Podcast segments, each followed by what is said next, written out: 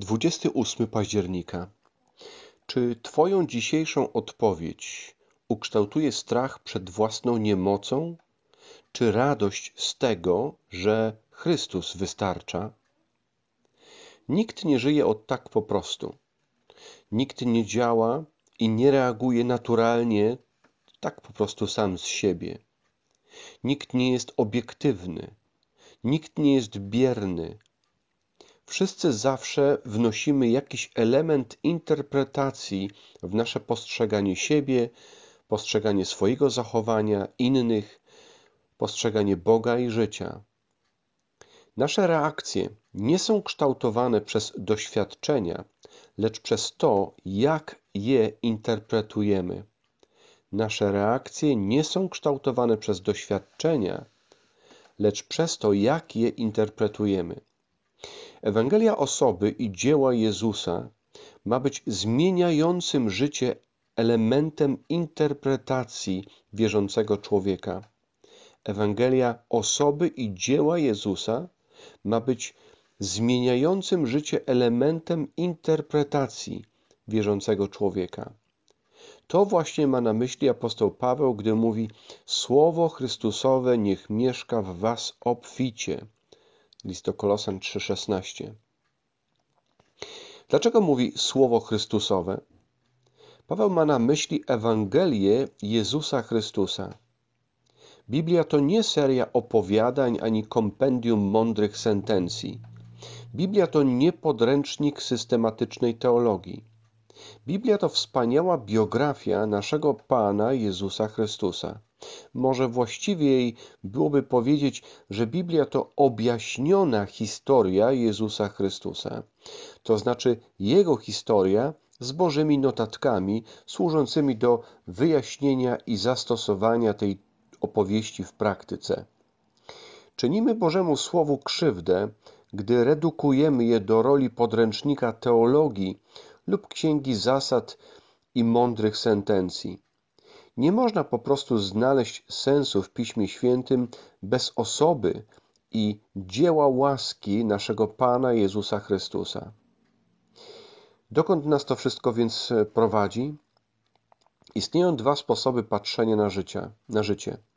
Możesz patrzeć na wszystkie swoje wewnętrzne i zewnętrzne wyzwania z perspektywy swoich dotychczasowych osiągnięć i aktualnych zdolności czy możliwości, lub z perspektywy faktu, że ofiara Jezusa wystarczy. Jeszcze raz. Dwa sposoby patrzenia na życie. Możesz patrzeć na wszystkie swoje wewnętrzne i zewnętrzne wyzwania z perspektywy swoich dotychczasowych osiągnięć i aktualnych zdolności czy możliwości, lub z perspektywy faktu, że ofiara Jezusa wystarczy. Biblia została dana nie tylko po to, by radykalnie zmienić naszą tożsamość i potencjał, lecz także po to, to, jak myślimy i interpretujemy życie. Nie jesteś sam ze swoimi ograniczonymi zasobami. Ponieważ jesteś w Chrystusie, Twój potencjał jest większy niż suma wszystkich części składowych. Ponieważ jesteś w Chrystusie, Twój potencjał jest większy niż suma wszystkich części składowych. Nigdy, w żadnej sytuacji ani miejscu nie jesteś już sam. Jest ktoś, kto walczy z grzechem nawet wtedy, gdy Tobie brakuje rozsądku, by o siebie walczyć. Ewangelia Jezusa Chrystusa nie może stać się tylko kwestią teologii. Nie może zostać oddelegowana do religijnego wymiaru naszego życia. Twoja relacja z Bogiem przez Jezusa Chrystusa jest Twoim życiem. Twoja relacja z Bogiem przez Jezusa Chrystusa jest Twoim życiem. Dotyka i zmienia każdy aspekt Twojej egzystencji. Nadaje Ci nową tożsamość. Nasyca Twoje życie nowym znaczeniem i celem i całkowicie przekształca Twoje przeznaczenie. Tak więc dzieło Jezusa musi być oknem, przez które patrzysz na całe swoje życie i świat. Dzieło Jezusa musi być oknem, przez które patrzysz na całe swoje życie i świat. Nie ulegaj strachowi przed niemocą, skoro ofiara Chrystusa zapewnia Ci wszystko, czego potrzebujesz. I jeszcze do dalszego rozważania, drugi list Piotra, od pierwszego, pierwszy rozdział od pierwszego wiersza. Ja, Szymon Piotr, sługa i apostoł Jezusa Chrystusa, piszę do wszystkich, którzy jak my wierzą dzięki sprawiedliwości naszego Boga i Zbawiciela. Niech łaska i pokój obfitują wśród Was przez poznanie Boga i naszego Pana Jezusa. Boża moc obdarzyła nas wszystkim, co jest potrzebne do życia w pobożności, gdy poznaliśmy tego, który nas powołał ku swojej chwale i doskonałości.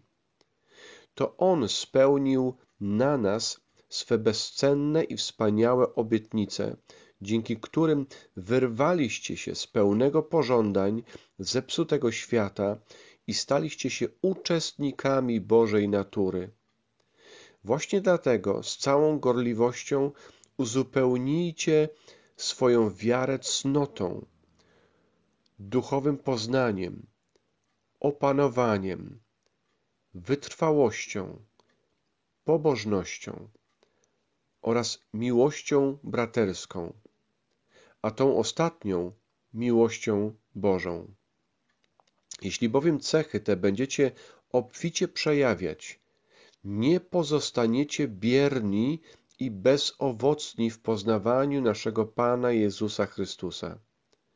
Kto bowiem nie przejawia tych cech, jest w rzeczywistości ślepy, ograniczony, zapomniał o przebaczeniu swoich grzechów. Dlatego, moi drodzy, jeszcze gorliwiej umacniajcie wasze powołanie i wybranie przez Boga, bo wtedy nigdy się nie potkniecie.